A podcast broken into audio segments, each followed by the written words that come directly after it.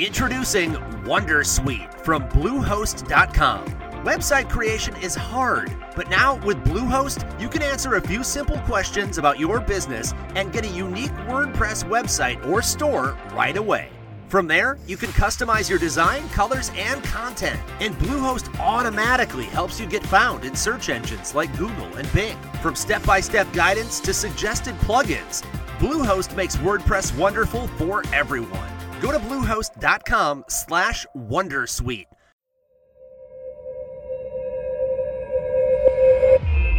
You're listening to a Roddenberry podcast. Hold on there, partner. We'll be right back. But right now, time for Tales from the Mean Streets. with Gene-ology, a Roddenberry podcast. Episode 13 Oil Lease.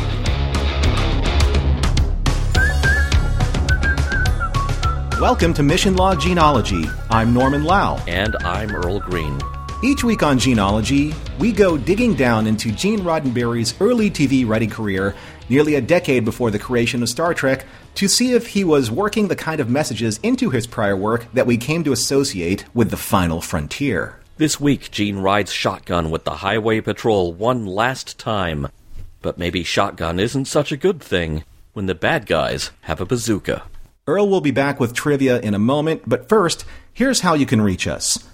Gene-ology is meant to be entertaining and informative, but it's also the beginning of an ongoing conversation about the works of Gene Roddenberry. Drop us a line at missionlog at roddenberry.com and join us on X, formerly known as Twitter, and Facebook at missionlogpod. While you're at it, leave us a review and a rating at Apple Podcasts or your favorite podcast platform. And please remember your comments could be used on future installments of Gene-ology. Now, before we get to trivia, we've got some exciting news. Well, we think it's exciting. And up until now, everyone's been seeing Gene-ology show up in the mission log feed. But when 2024 begins, Gene-ology will be moving to its own podcast feed and will no longer be featured in the mission log feed. If you like what we've been doing with this show, and hopefully you do, hopefully you will follow us to the new feed, not miss a single show, and keep enjoying our deep dive into Gene's back catalog. Because trust us, we are just getting started. So please keep an eye on podcasts.roddenberry.com for more details. And now, here is Earl Green with this week's trivia.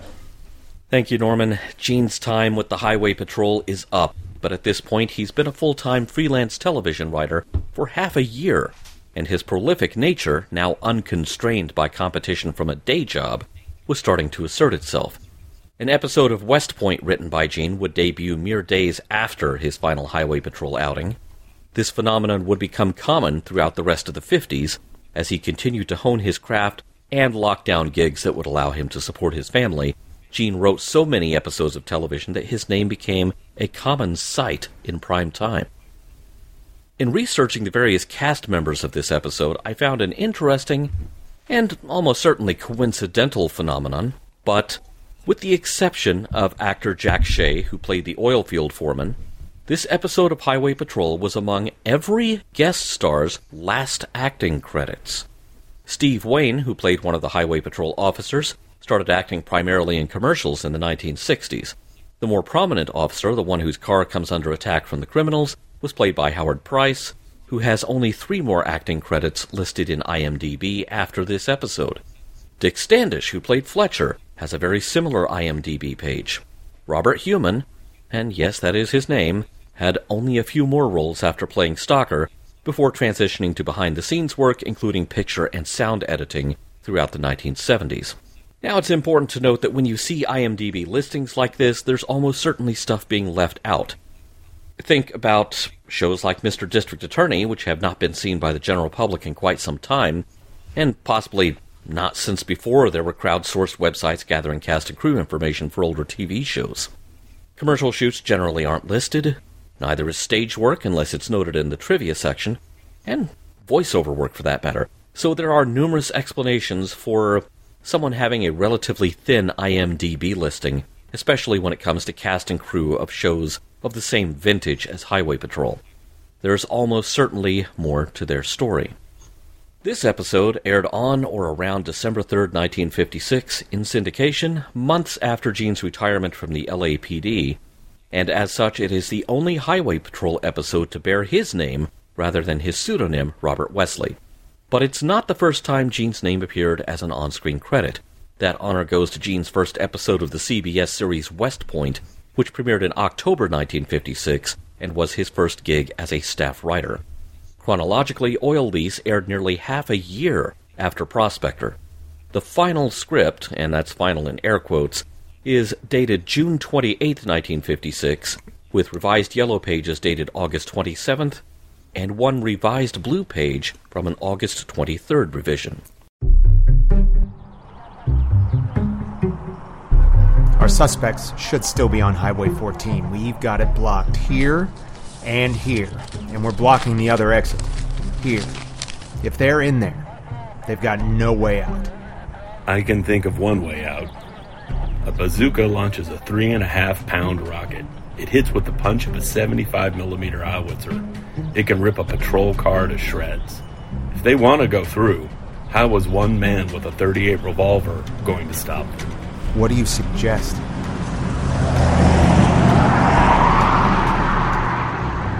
We can move in some armor. How long? Base is 300 miles away. Say, six hours? They should be at one of our roadblocks in six minutes. They've got you on firepower and range. Let's hope they don't fight. Suppose they do. We've got something in common with the Army, Colonel. That's what we're paid for, too.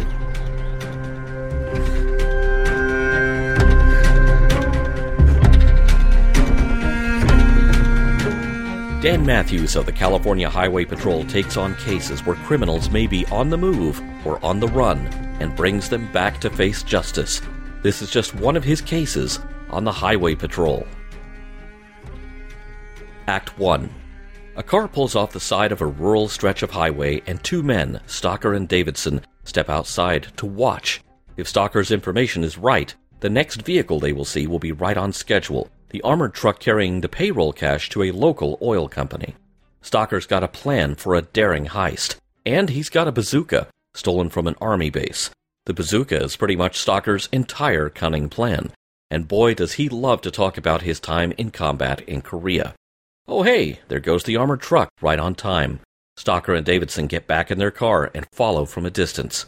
It's on. The plan is in motion. Elsewhere on the highway, Dan Matthews of the Highway Patrol meets up with Fletcher from the Army's Criminal Intelligence Division. Stocker's theft of the bazooka and its ammunition have not gone unnoticed. He also stole gas grenades and gas masks, and when Stocker and Davidson last stopped at a service station, the attendant there noticed the bazooka in the back seat and called the Highway Patrol. With only two other patrol cars at his disposal, Matthews orders two roadblocks to be set up near the suspect's last stop. One of his officers notes that the oil company is nearby, but so far as he knows, they write checks for their payroll. Matthews feels like the suspects are boxed in already, but Fletcher begs to differ. After all, Stocker has a bazooka, and Fletcher says that can make quick work of a single car roadblock. But the first vehicle to be stopped by the roadblock is the armored truck, which just completed its delivery of $33,000 in cash, not checks, to the oil company. Matthews and Fletcher head to the oil company in Matthews' patrol car, but by the time they get there, it's too late. Stocker and Davidson have already struck and made their escape with the entire cash payroll. Matthews checks to see if Fletcher is armed, and he is, but Fletcher points out that he just has a handgun. Stocker has a bazooka. Matthews calls in a warning to the officer whose roadblock will soon be encountered by Stocker, and the officer takes up a defensive position and opens fire. Under fire and without time to break out the big guns, Stocker turns tail and runs, and the officer gives chase, fully aware that the men he's chasing have him badly outgunned. Act 2 Stocker and Davidson gain just enough ground to pull over, get out the bazooka, and ambush the pursuing patrol car. Stocker fires two projectiles, striking the car a glancing blow, taking out a front tire. The officer has to give up the chase, but reports to Matthews what has happened. As they make their escape, Davidson demands to know why Stocker didn't finish that cop off. After all, Stocker has a bazooka. Panicked, Stocker turns around. They'll make their stand in the oil field itself, But Davidson is increasingly unconvinced of Stocker's military record, and it quickly becomes clear that Stocker hasn't got the stomach to kill a man with his bazooka. He does, however, threaten to fire a shot that will set the entire oil field on fire. The oil company foreman, panicked at the thought of losing millions rather than just that day's payroll, is ready to give Stocker whatever he wants, but Matthews refuses to back down. With no backup on the way, Matthews and Fletcher improvise, finding a bulldozer whose blade, when raised, might just be armor enough to level the playing field. Fletcher's still uncertain about the plan. After all, Stocker has a bazooka. But for lack of a better plan, the bulldozer starts roaring toward where Stocker and Davidson are holed up. With Stocker rapidly losing his nerve, the power dynamic between the two criminals has changed. Now Davidson has a bazooka. Ho ho ho. But Stocker takes off running, so now Davidson has no one to feed ammo into the bazooka. As soon as he's close enough, Matthews does an impressive flying leap off the bulldozer, getting the drop on Davidson. Fletcher fires a shot and stops Stocker in his tracks. No one has been hurt, and best of all, neither Stocker nor Davidson now has a bazooka. The end. Fantastic recap as always, Earl. Uh, I'm glad that uh, you were able to take aim uh, and we were able to feed you into a, a round of uh, a wonderful um, recap copy, if you will. I kept it short and snappy because I have got lots of ammunition lined up and aimed at this episode. More than in any other Highway Patrol episode I've watched, I noticed here that our announcer, Mr. Art Gilmore, is having to do some serious heavy lifting. He's talking for something like, what is the first two minutes of the show before anyone else gets a line in? He's having to explain the whole plan. And so we have to just jump right into it. Is there actually too much plot here for the length of this show? Usually, I'm a big fan of kind of like the voiceover work. I'm not saying that the voiceover work was bad, but doing what we do here, we you know we watch the episode, and now we can watch the episode with the script on the side, so we can compare to see what changes were made to the episode from the script. The strange thing about this episode is that the scripted voiceover that Gene wrote was not at all the same as the actual produced voiceover, which is in the episode. Yeah, no, it wasn't. It was very different. It was very different. I'm going to go actually into more detail because I want you, the listeners, to hear like the differences. And maybe, even though that kind of human bomb we do think is the one that that may have set Gene off, the changes that were made to the voiceover work, at least at the beginning of the episode, were also pretty substantial to aggravate a writer, especially where Gene was at this time. So I'm wondering if this was the episode that set him off. It could be. I really wish that we had some kind of note somewhere to indicate which one did it. Of course, it could be that Human Bomb set him off, but this one kind of broke the camel's back because it, it's worth reminding people this is Gene's last episode of Highway Patrol. Now, part mm. of that is because he moves on to a staff writer job, so you know, suddenly he's on the payroll, he's doing TV full time. I don't know if they really necessarily had writers' rooms back then, the way we think of them now. In fact, I, I think that was a much later innovation.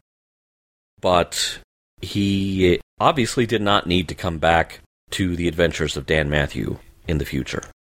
Have you noticed that all the criminals, most of, if not all the criminals in Highway Patrol that we've seen so far, are wearing leather jackets, and not just any leather jacket. And I'm sure that's his wardrobe department, like having the same or multiple models of leather jackets. But there's an actual leather jacket type called the A2 Pilot or bomber jacket. And I'm just wondering, is this like shorthand for quote unquote criminals wardrobe back in the 1950s? Well, it could be, and, and not just the 1950s. I mean, you think as far forward as the 70s. Think in terms of Grease which I'm stunned to be bringing that up in this podcast.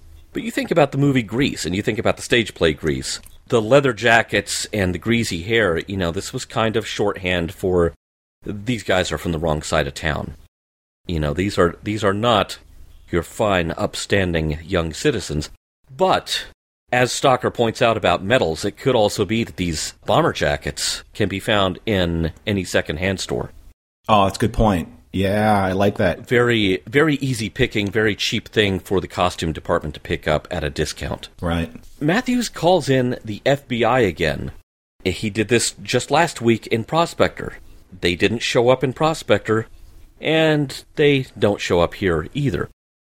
We can afford to talk about the FBI, but we can't afford to show them apparently, although I find myself wondering if this is maybe a decision on the executive producer end. Matthews has to be top of the food chain in this show.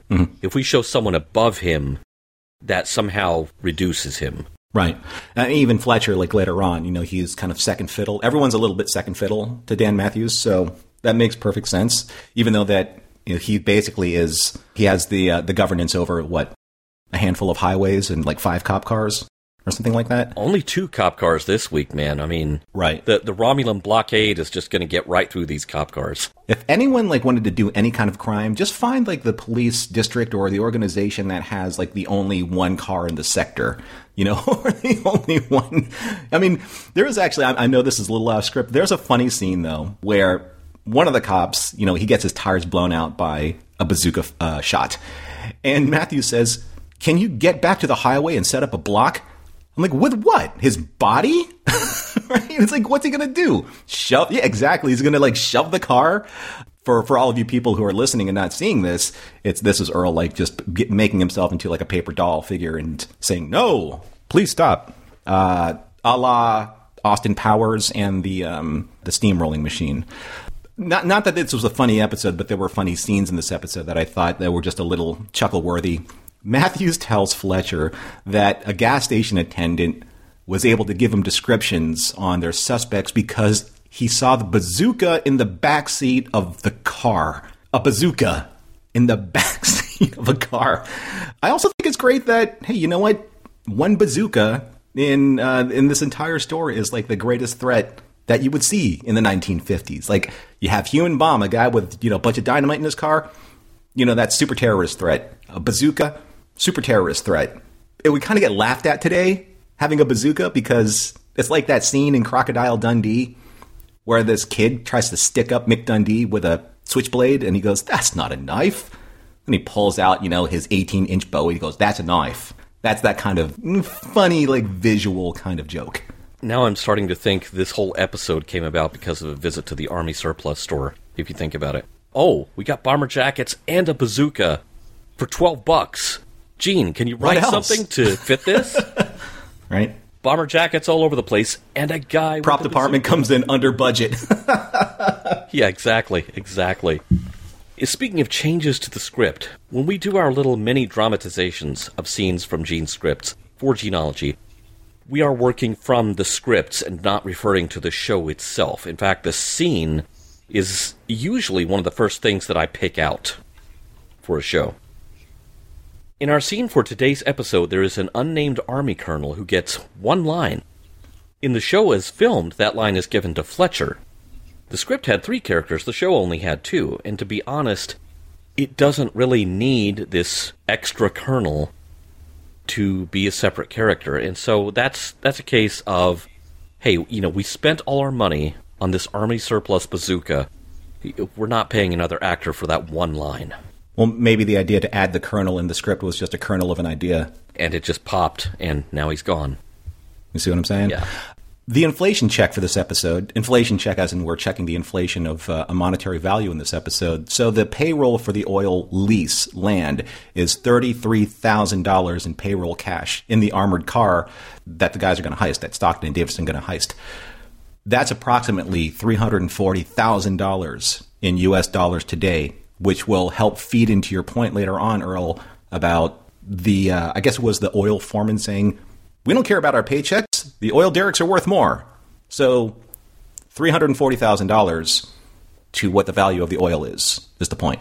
you know, looking at that $33,000 figure, I didn't go look it up, but I just instinctively knew from our past discussions of the valuation of the dollar now versus then. I was like, oh, that's a pretty good chunk of change. It's a little over a thousand percent increase. Yeah. Yeah. There's a bunch of really odd ways that Stocker pulls the bazooka out from the backseat of his car and then hoists it and then puts it back in the car. I mean, first of all, why why not stick it in the trunk? Because, second of all, if you did, then the gas attendant wouldn't have seen it. Maybe, maybe. Now this is going to become a thing later in discussion. I know I'm. I've got some notes mentioning this. As we find out, Stocker did not see combat. He brags about it. He's kind of like the Wish app version of Deed from Police Brutality. You, I think, saw the same thing. he he is even less capable than Deed. Deed is actually more dangerous. Deed's got a better plan. Stocker's whole plan is, I've got a bazooka. But yeah, I noticed that, uh, especially like the first time they hit a roadblock, they can't even get the bazooka out of the backseat. And at one point, when they throw the bazooka in the backseat, it apparently doesn't land right. So you know they have the the seat that goes forward he throws the bazooka back there. It doesn't land right, and then he has to adjust it before he can set the seat back and get into the driver's seat.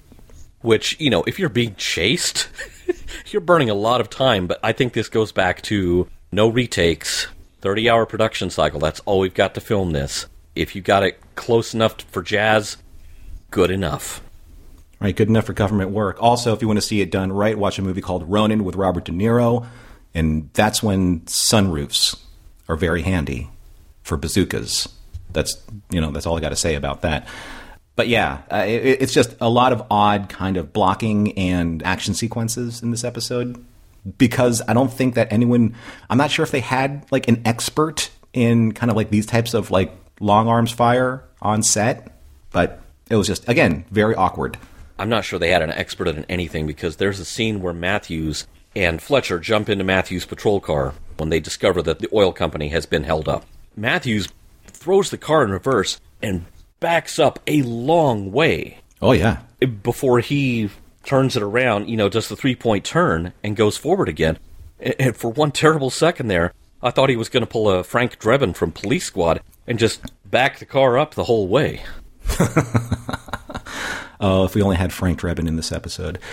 There's an interesting thing, though, that happened several times, both by the uh, the patrolman in this episode and even by Matthews himself. On the radio, when 2150 calls to another patrol car, the patrol car answers with 3156 by. I've never heard that radio terminology before. I looked it up on the internet and I couldn't find what that meant. Usually it's either over or out. But you know, when they responded, and even Matthews did it, they said, "This is," uh, and Matthews' car is twenty one fifty. Goes twenty one fifty. Bye. I'm like, what does that mean? I mean, obviously it means over or continue or something or here. Like I'm here. Go ahead.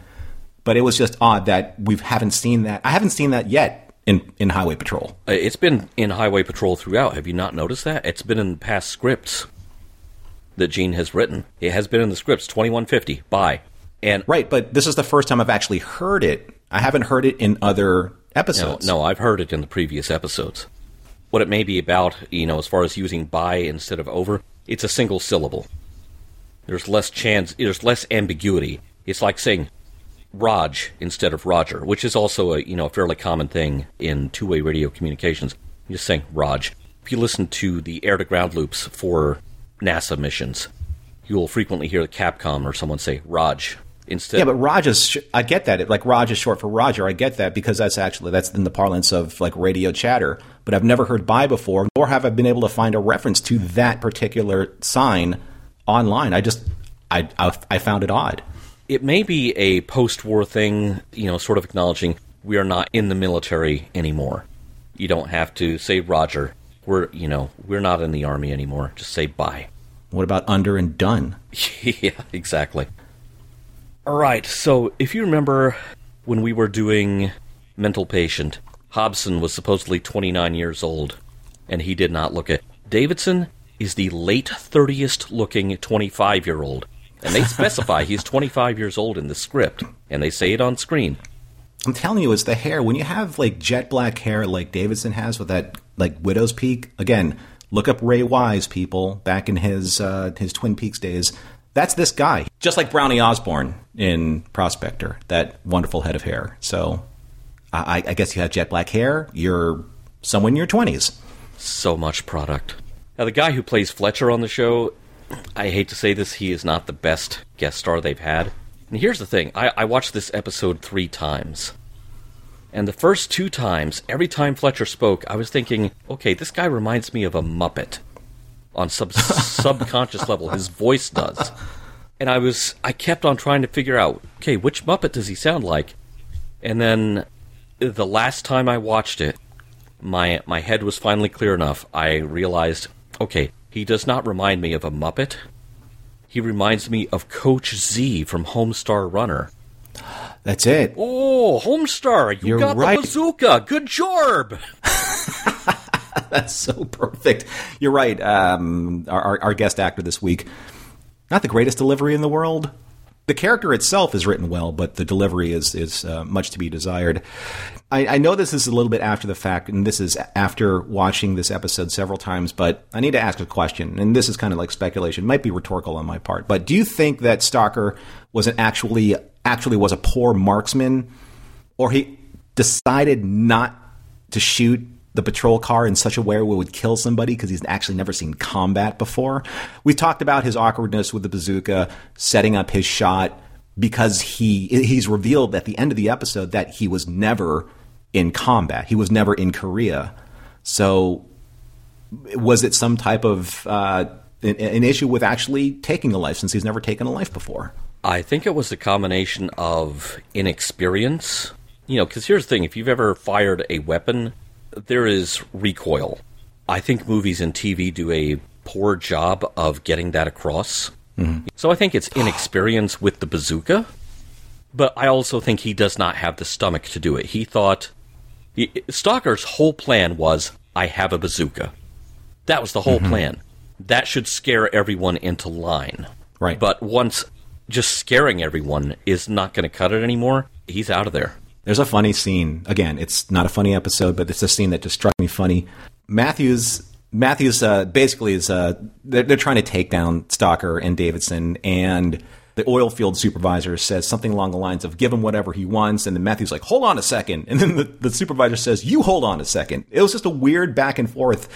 Just this guy was like all angry and surly, and I'm not going to listen to you, cop. You know, like this is our oil field. This is worth millions of dollars. You know, give him what he wants. You, you rarely see people give Matthews any back talk. I've got some things to say about that character, you know, later when we are, you know, making more serious observations of the episode and not just the stuff that made us chuckle. But uh, yeah, that really stuck out to me as well. It's like, dude, it's Dan Matthews. You can't talk to Dan Matthews like that. Right? Now, the bulldozer, as it, okay, first off, it kind of reminded me of the vehicle with the the police battering ram that says "Have a nice day" from the 1987 Dragnet movie with Tom Hanks Thank and you. Dan Aykroyd. The bulldozer is a neat piece of improvisation. You know, making the best of what is on hand, which is something I have a lot of respect for. But it looks like it would be awfully easy if either of the bad guys had any kind of aim whatsoever to pick Matthews or Fletcher off with a headshot because they raise the blade enough that it's not blocking their vision. Okay, well that means their heads are still sticking up there. Now, there are some tactical elements in this episode that I, I don't know if they're an indicator of how last ditch this situation was for Matthews, or maybe it's just not that well thought out. I'm not sure. It's strange that something like this is a little awkward. And say uh, an episode before, you know, with Prospector, you know, Brownie Osborne is so good tactically with a rifle, and they were talking about all of these tactical moves and counter moves and be able to outflank or reflank or you know reposition or find advantages in this rifle versus gunfight. So when you see something like this, it kind of falls apart when you know that somewhere along the line there was some type of tactical advisor on the show because the previous episode that we saw albeit there is stretches of time you know between gene's episodes and other people that wrote for the show but there was a certain logic you know to what was going on in that gunfight. Here it's like well it's big and it's armored. Let's do it. Can you drive this? So yeah it was a little weird. Also this is one thing that I probably would have helped Matthews maybe profile, you know, his suspect a little bit earlier and see how much risk he needs to put himself through. So, towards the end of the episode, Fletcher's tells Matthew that Stocker was a PX clerk in the army and never saw combat. That's kind of important because if the then Matthews would be able to press Stocker. right? He's like, oh yeah, it's like uh, we don't need this machine. This guy can't, you know, he could he couldn't hit a, a barn with this bazooka, let alone us in an armored, you know, forklift or some kind of whatever that heavy heavy earth machine was. But why bring it up then? you know, like, hey, can he hit us with this? Did he ever see combat? Uh, oddly enough, no. Well, why didn't you bring that up earlier? Because that was important. This kind of goes back to what I was talking about in Prospector, where Matthews goes and talks to Maggie, and then he goes and talks to Jesse, and, you know, gradually pieces together more and more information. But that sequence of receiving information and kind of processing it and putting it together is blissfully free of ridiculous coincidence. This falls under the category of ridiculous coincidence. Why didn't you mm-hmm. tell me that earlier? Right. But could be Mathews has other things to worry about, like not breaking both legs. Because did Broderick Crawford actually do that stunt? Sure looks like Where it. he, yeah, because I mean he's a he's a big guy. He's now I I know of what I speak because I'm an overweight podcaster. I'm not exactly svelte, but boy, that looked like Broderick Crawford jumped off of the moving bulldozer and captured Bazooka Guy, and I just winced when I watched that because that landing had to hurt, and I noticed there's a there's a cut in there, there's an edit in there. That kind of blew me away. It's like Broderick Crawford is not made to be an action hero, and I was kind of amazed that they were going to cast him in that role here. You know what, Earl? It reminds me of the, the PSA at the end of this episode. Maybe Dan Mathews should take it on his own advice. If you want to donate blood, don't leave it on the highway. Leave it at your local Red Cross.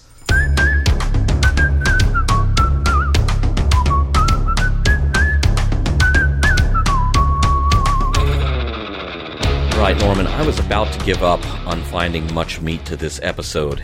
And then the guy from the oil field shows up and opens his mouth. Like you already said, Dan Mathews tells him, Hold on. And he says, Hold on yourself. Give them whatever they want. You don't know what this oil field is worth. It's like, okay, is it worth more than maintaining order and a rule of law? Because you're just going to embolden someone like Stocker, or dare we say it, someone just as well equipped but bolder and perhaps more competent, to just continuously run roughshod over you.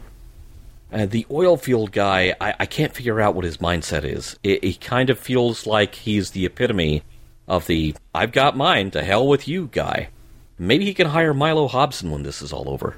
He was a strange addition, you know, as a a cameo extra actor, because as we've done with you know Mission Log Main in the past, we know John and I have talked about if you remove a plot line or a character or a character arc from an episode and it doesn't affect the episode or the character at all, then why is that element in there? You can take that oil field character. Why is he in there? He doesn't change the stakes, if you will. I think he's just a a complication, perhaps to take up time. And he could be one of these late additions where you know someone read the script and said, "Okay, this is not going to. If we cut this fast and snappy, it's not going to be 22, 26 minutes. We need an added complication." You Right. have to find some other way to complicate things, you know, some other guy to put in, in the line of fire potentially.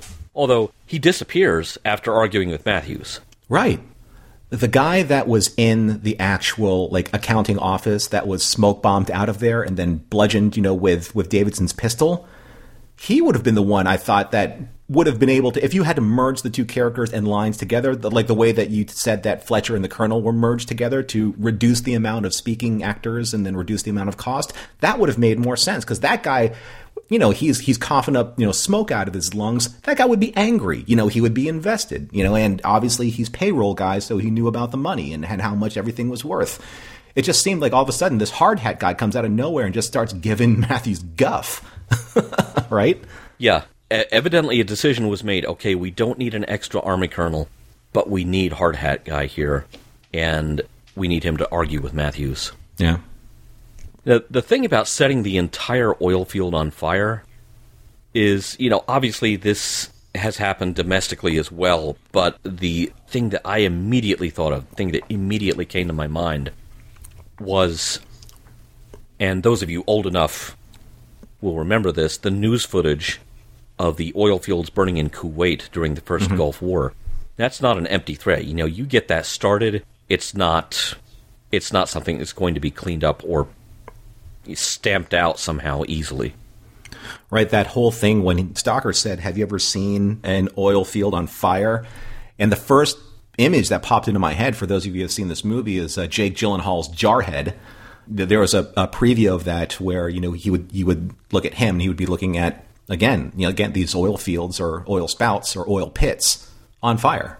I mean that is that is the purest fuel that you know you, you can get your hands on. So that in and of itself was like okay that's kind of like getting into like human bomb level threat i do have something though and and bear with me uh, audience here and earl too but i wanted to take this time to read and show you the difference between the actual scripted opening voiceover narration versus what was produced just so that you, the audience, can get a sense of how drastic some of these changes can be. Since Earl and I have access to the script and you don't, but you have access to various ways of watching this episode. I think, and, and Earl, uh, let me know what you think after I'm done with the readings. I think that the actual tone of the original voiceover script is different and sets up the episode differently than what we got. So, in the produced voiceover, the narrator said, the Highway Patrol maintains a constant vigilance to ensure the safe delivery of the millions of dollars worth of cargo which is transported annually over the highways. The shipments are of varying nature and varying value, but the cargo most tempting to the lawbreaker is money. On August 20th of this year, an armored truck was delivering a $33,000 payroll to the Reiner Oil Company. The schedule and contents of this truck were known, and a highly dangerous plan for seizing it had been devised by two criminals, Virgil Stocker and Alfred Davidson. That's on what you can watch. This is what the actual script said in typewritten form. The richness of our economic system is almost beyond imagination. Nearly a billion dollars in cash and goods change hands each day, and yet the loss due to criminal activity is small. Although outnumbered, law enforcement has the advantage of better discipline, training, and firepower. But in the early summer of this year, the Highway Patrol encountered an unusually dangerous situation a pair of criminals able and ready to match their weapons against the officers. What do you think about the changes from the actual production from the written script? There is one phrase in Gene's original script as written for this voiceover that jumps out at me that may be the reason for the change. Now, as we know, Highway Patrol was not the first cop show that Gene worked on, and not the first cop show that had cooperation from law enforcement agencies. Because in his original voiceover, as written, he says, and yet the loss due to criminal activity is small.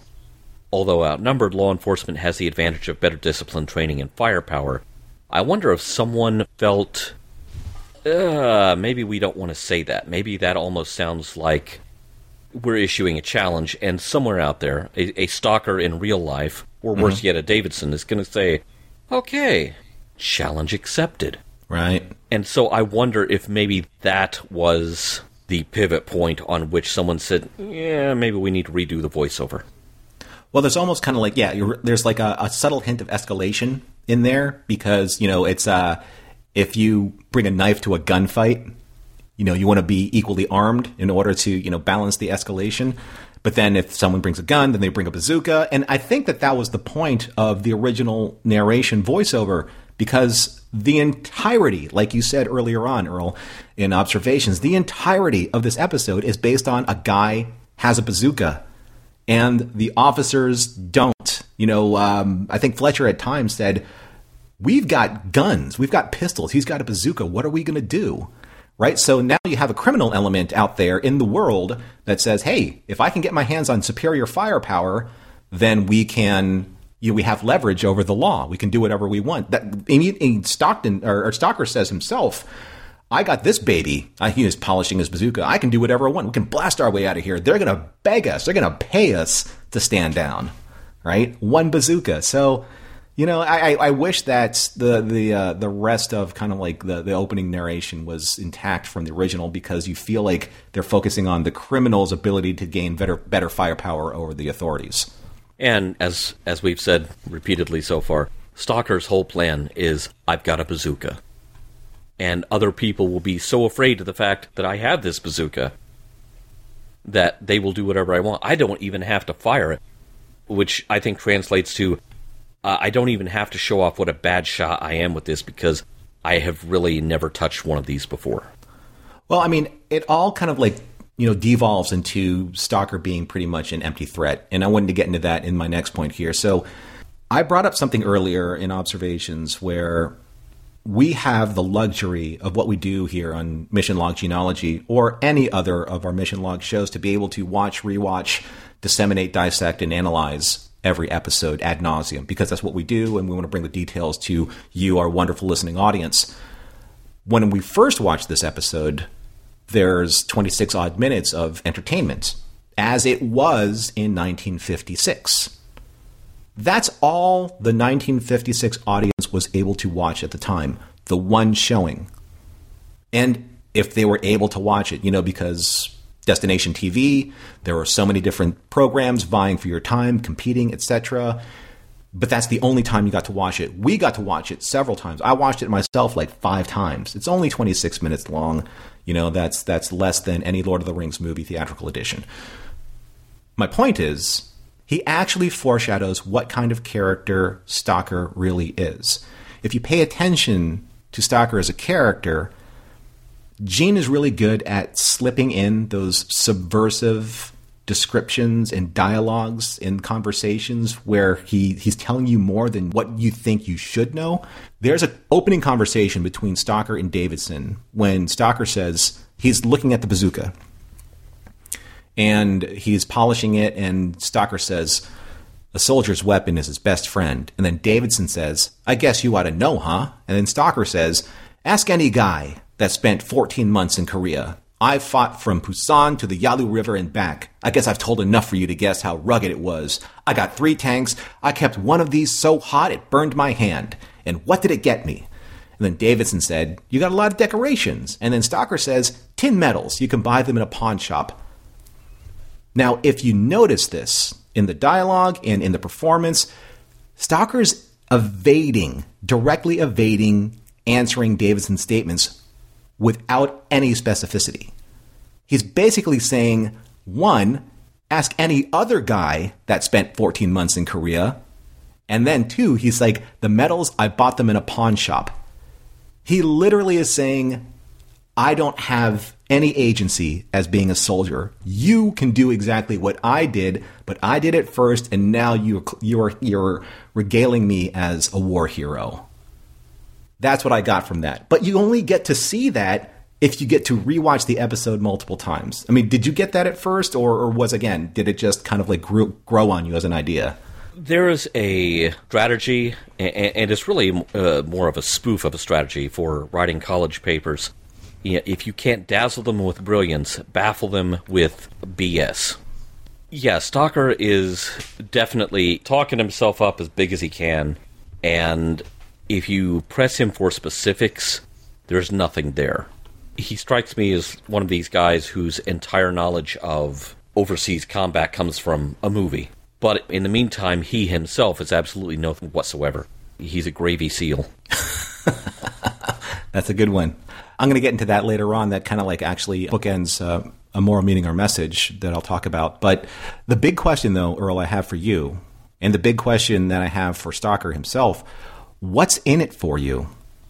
Like, why go through all of this? I mean, first of all, Stocker and Davidson, we assume, are the two people that uh, were able to abscond with uh, under false pretenses of being uh, an army sergeant of uh, artillery, abscond with, I believe it's a bazooka, 19 rounds of bazooka ammo, uh, several small arms, and uh, some other assorted weapons and, and, and goods. Why? Right? You know, like the one thing that we don't get in the 26 minute episode is the why. Like, why did you go through all of this just to get a bazooka to do this? And this goes back to the whole opening narration. The opening narration clearly leans into criminals are finding ways to find greater advantages through firepower in order to be able to hold that as leverage against the authorities. I'm baffled as to why that wasn't left in there because that that tells you more about why they had to do this and take the advantage of getting a bazooka and all of these bazooka rounds and etc. in order to get the armored car to steal the money. So the point is, why? I mean, aside from crime itself, this takes me all the way back to something we talked about in episode two of Gene-ology when we covered Wife Killer from Mr. District Attorney. We talked about what's called the quote unquote the blueprint of masculinity. And just to reference it again, this was an article that I found on the Case Western Reserve University site. It was written by Caitlin Barnes Langendorfer on October 25th, 2016. And there is a four part quote unquote masculinity script that was embraced by older men outlined in this what is called the Blueprint of Manhood, first published by sociologist Robert Brannon, where the men in the studies entering adulthood in the 1970s included from this blueprint four parts. No sissy stuff. Number one, men are to avoid being feminine, show no weakness, and hide intimate aspects of their lives. Number two, the big wheel. Men must gain and retain respect and power and are expected to seek success in all they do. Editorialize this as also crime. Number three, the sturdy oak. Men are to be the strong, silent type by projecting an air of confidence and remaining calm no matter what. But here it is. I think this is the reason. Number four, give them hell. Men are to be tough, adventurous, never give up, and live life on the edge. Is this the why that Stocker and Davidson did what they did? Just because they wanted to give the police hell? Davidson is so young, I don't think he has seen combat. Now, it turns out that Stocker has not seen combat either, but he is older. And there is kind of a, an, another part of this masculinity script. It's really kind of part of American society, if you think about it. You've been to social gatherings recently. What is one of the first things that men ask each other in a social setting when they're? What do you want to drink? What do you do? Oh. Maybe that was the second question. yeah. yeah. This has been a question that is, you know, part of the introduction between men and kind of sizing each other up. Mm-hmm. You know, and, and, it's such a loaded question. What do you do? It's implied that what do you do for a living? But basically, the the broader implications of it are: where do I put you on the pecking order? Where are you right. on the social ladder? How much do I have to respect you? Right, right, right. And so right. Stocker has number one, he's been dishonorably discharged, which that cannot be a good thing. And he climbed the ladder as high as a PX clerk. Are you going to tell people that in a social gathering?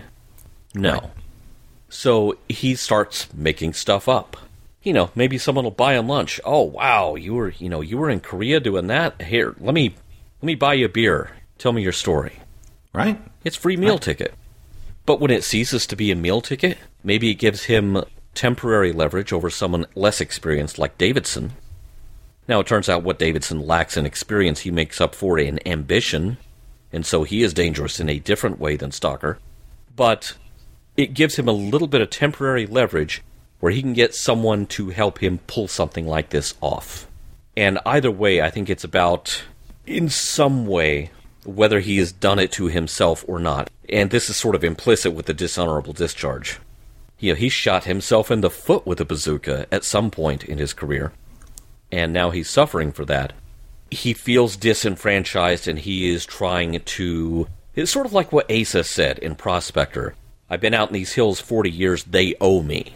Stocker probably feels like society on some level owes him. I did my time in the service, maybe just as a PX clerk, but that was time I could have spent doing something else. Society owes me. And since society's not paying up, hey, I'm going to get a bazooka. Now society's going to pay up. Well, I mean, that's a great point, and it leads me into something that uh, I wanted to also bring up, in that it it's the aspect of soldiers turn civilian, right? There are a lot of instances in this episode where we're given references to characters who previously served in wartime. You know, you, you have Stocker, again, on, dishonorably discharged. He was ex army. Morrison said he was ex-army as well when he mentioned he knew Morrison being he was the uh, the patrolman said that uh, he knew the power of bazooka because he's ex-army. Fletcher, he was an army intelligence officer and he knew how to drive the earth moving machine because he was a previous tank driver.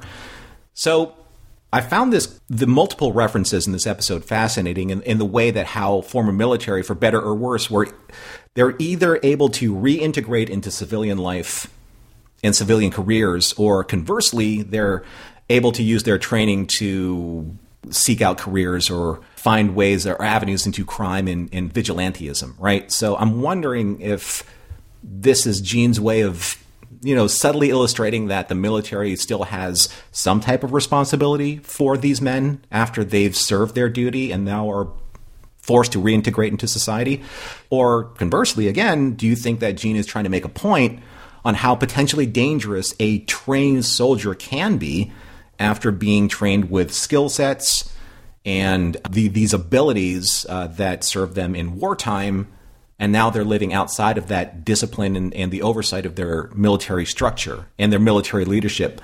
I did reference John Rambo in, in, First Blood in an earlier episode of Gene-ology in regards to someone who served his country, you know, with distinction, and he was trained as a Special Forces Green Beret.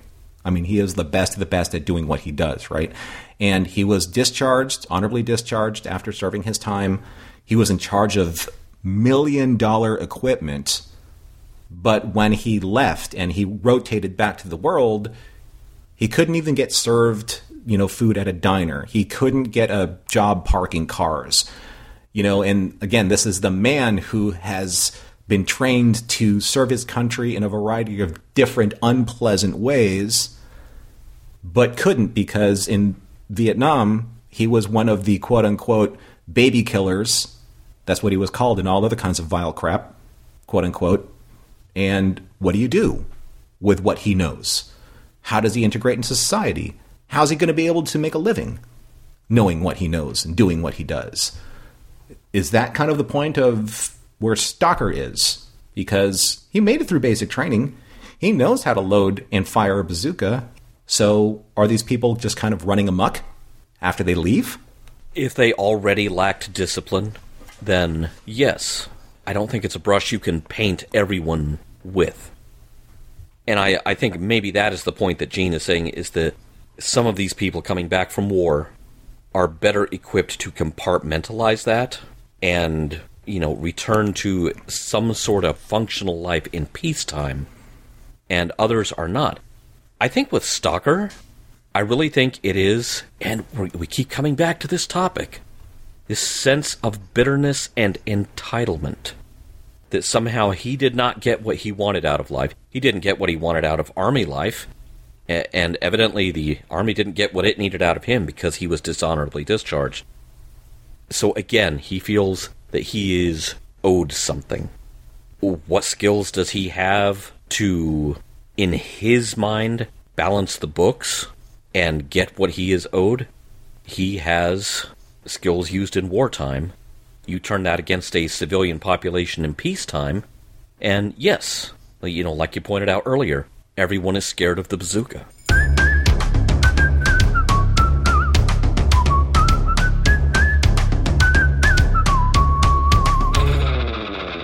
Right, Norman, at the end of the road with the highway patrol, the bazooka has been disarmed. We are at that point where we go combing through the story, looking for the morals, the meanings, and the messages if they are there. They're a little bit buried in this one. At the end of Oil Lease, which but that's a weird title because you know the lease. Okay, I get it. There is a lease on the land, and the land is where all of the oil derricks are. Which those are great background props. That was that was top notch location to shoot mm-hmm. something. But the oil lease itself is not an element of the story, which convinces me more than ever that someone at Ziv who was tasked with keeping all of the paperwork for all of the individual shows straight. Gene's script says something like 49B. It's episode 49B of Highway Patrol. Obviously, someone at the Ziv office had to come up with a better title than that, and so we get weird stuff like Prospector and Oil Lease At the end of Oil Lease, however, there is the following exchange between Fletcher and Mathews. Fletcher says, One more day like this, and I'm going to put in for a combat infantryman's badge. Maybe we could find one for you, too. To which Mathews replies, indicating his highway patrol badge, uh, Thanks very much. This badge causes us enough trouble. And they climb into the same car and they drive the captured perps away. End of show. I mean, it's almost like one of those things from the end of an episode of Police Squad where there's a slap on the back and everyone freeze frame. This brought to mind a discussion in the last Gene-ology after dark discussion we had on the Mission Log Discord, which kind of veered into how police departments and law enforcement agencies these days they now have surplus military hardware to call on. They have bazookas, I'm sure. The language and the training of modern police work is you're fighting a war on crime. Emphasis on war. As we leave Highway Patrol, one thing I find myself missing about the 1950s innocence of Mathews brushing off the thought of any kind of a military commendation, that is a whole different life to him. His military service is in the past, his police service is now never the twain shall meet. It's like the patrolman who ends up having to leave the chase. It's safe to assume that Mathews is ex military, and he has left it behind. He's compartmentalized it. Police work is a whole different thing. Now, this is the first and only highway patrol bearing Gene's name instead of the Robert Wesley pseudonym. And though this isn't an episode or script that has too much of Gene's worldview in it, it's safe to say that most of his highway patrol work did have messages, both implicit and explicit, about mercy and compassion and not prejudging. And, more often than not, the criminals in Gene's scripts were downtrodden and marginalized, and not just, hey, I'm bad because I'm drawn that way. These are some of the dominant genes that we expect from his later work in Star Trek. When we recorded the first Highway Patrol episode of this podcast, I asked a question, kind of a rhetorical question. And then I cut it out of the show because I felt it was maybe too early to ask that, but now I'm going to bring it into the conversation again. With all of these thoughts about how not all criminals are necessarily ir- irredeemable bad guys, and not every situation is exactly as it appears on its face, and maybe there should be more compassion. At the same time, that you know over the decades police work has become more kind of implicitly violent. You know, they are well armed. They are almost militarized. I find myself wondering, TV writing career or no, how much longer was Gene Roddenberry going to be a police officer? Because it seems like his thinking was at odds with that field of work. And now that we've reached the end of what is essentially the second cop show, because Mr. District Attorney was a cop show wearing a tie, I really find myself wondering how long Gene was for that line of work with these kind of thoughts in his head.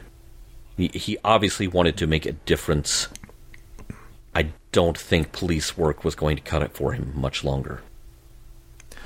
That's a great observation, and I think that I, I'm glad that you brought up that quote with Mathews because Mathews almost the way he says, you know, that this badge causes us more trouble or enough trouble or more trouble than it's worth, that kind of sentiment. That seems like that is Gene kind of like bleeding through his writing into his character from the purview of what he's seen across the information desk in the Los Angeles Police Department. Like I'm here because having a career is a necessary evil for me to be able to pay my bills. It's not the field of work that I want, it's the field of work that I need. And I almost felt like that is what Mathews is saying. It's, it's not the field of work that I want. It's the field of work that what I was trained to do best is best suited for, you know, being ex-military. Again, with the rest of these other characters that we've seen throughout the course of some of these episodes and in Mr. District Attorney, some of these characters ex-military, they have to find a way to be able to find a career that allows them to join quote unquote civilized normal society, i.e., non wartime, you know, non wartime society. And we see that, I think, uh, time and again, sometimes in Star Trek, when you have someone like, say, in the cage, you have a Christopher Pike saying, like, "Your bet, I'm tired." right? I'm tired of making the decision for, you know, 400 some odd lives. Forgive me, I don't know the quote offhand, but he's tired that he has to weigh the, the, the odds of who lives and who dies, but that's the service that he was called to serve, right? But it, we saw that in the Talosian, you know, the uh, the dream sequences that he would rather be, and in Strange New Worlds too, he'd rather be riding horses in Montana than serving on a starship. Like serving on a starship is, as someone said in about Kirk, it's his, you know, his first best destiny. Anything else would be a waste of material. You know that quote from Star Trek Two. But Kirk would be rather off riding horses and making eggs. And the point is, is that these people don't want to be at war. They don't want to be shooting people. They don't want to be enforcing or any type of. Uh, it's not their policy. It's the bureau's policy. It's the department's policy, right? So they are a means to an end, but that's not necessarily a lifestyle or a career of choice. It is a means to an end, and I think that that's where Mathews is with that quote, and I think that's where Gene is. So I, I appreciate you bringing that up because I saw that too, and I thought it was a very poignant line and something that was very Gene Roddenberry ish. But I also f- fell on something that he's shown us before, and it's I think that it's wonderful that we see a reoccurring theme, not just from here in Highway Patrol, but we see this later on in his work, and that is charlatanism uh, being a time honored tradition of not just storytelling, but something that helps kind of craft very interesting characters. Um, if you're not familiar with the term, or if you if you need a refresher, because I love doing this, I love going online to the Merriam-Webster Online Dictionary. It's tabbed on my uh, you know on my Google bar, and it defines a charlatan as quote one making usually showy pretenses to knowledge or ability end quote. So we saw kind of like this really interesting similar situation and relationship with Stocker and Davidson. And we saw this earlier in one of Gene's scripts, and you brought this up, Earl. We saw this in an episode of Mr. District Attorney's Police Brutality with Deed and Artie. Deed kind of like leaned into his puffery of being an ex military man, and Artie was kind of like eating it up, you know, with you know, with with every word, you know, Deed being the whole we're at war, we're going to treat this as a war, we're going to use tactics like wartime. And Artie's like, yes, yes, yes, this is this is exactly what I need. You know, you have kind of like these Lenny type characters of mice and men that fall into these, you know, that fall prey to these types of people, right? So the deeds of the world, the Stockers of the world, they have this strong man mentality, you know, and this kind of like the vision of who they should be, like you said, not who they are, but who they should be.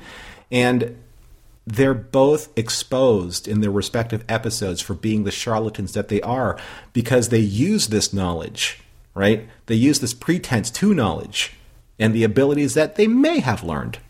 They said that, you know, Stocker was basically trained. You know, he went through basic training. He has specific knowledge that the everyday man or the layman wouldn't have, military wise, right? That gives them influence. That gives them the authority over people who want to be a Stockton who wants to be an actual officer or an actual soldier. So you have this kind of trickle down theory that's going on with the whole uh, the illusion of who they are, right? So they're the biggest fish, right, in their littlest ponds. But it's not just in this show. It this whole charlatanism aspect you see in every era of entertainment. You see that in society at large, and it's mimicked in the entertainment that we watch, right? So just be be aware and be wary of the deeds and Stockers of the world. Stocker, not stalker, S T A L K, right? You know, but there are also charlatan stalkers in the world. Just make sure that you see them for who they are. Know that their influence is solely fed by your adulation. Uh, we were talking about this off camera before, like the way that Apollo was feeding off of the energy of those who uh, gave him praise and adulation, uh, his worshippers, because that's what they want, right? And you can't see the forest from the trees. So charlatans are that that's a flowery way of saying con man. They're really good at what they do, and they're backed into a corner when they're exposed, and you don't know what's going to happen after that. Right, and and this reminds me of one of my favorite quotes from Carl Sagan's book, The Demon Haunted World Science as a Candle in the Dark. And I think maybe this is what Sagan was warning us about, and possibly what Gene is warning us about as well. I'll read you this short passage. One of the saddest lessons of history is this if we've been bamboozled long enough, we tend to reject any evidence of the bamboozle. We're no longer interested in finding out the truth. The bamboozle has captured us. It's simply too painful to acknowledge, even to ourselves, that we've been taken. Once you give a charlatan power over you, you almost never get it back. Mission Log Gene-ology is produced by Roddenberry Entertainment. Special thanks to the Roddenberry Repertory players. Our cast this week featured Mark Pracht as Detective Dan Mathews, Matt Hensley as Fletcher, and David Takechi as the Colonel. If you would like to support us directly, you can do so at patreon.com slash missionlog for early access to shows and the Mission Log Discord. If you have any material that might be of interest to us that isn't already in the Roddenberry archive, drop us a line at missionlog at roddenberry.com. Our website is missionlogpodcast.com. On the next Gene-ology, radioactive. Special thanks to consulting producers Matt Esposito, Homer Frizzell, Tom Kozak, Julie Miller, Mike Richards, Mike Shabel, Paul Shadwell, and David Takechi.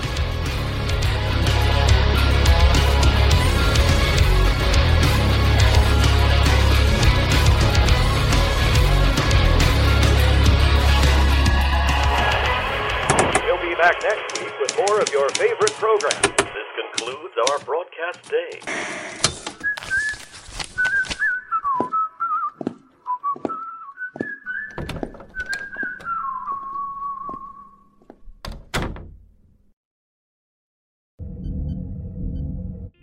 This is a Roddenberry podcast. For more great podcasts, visit podcast.roddenberry.com.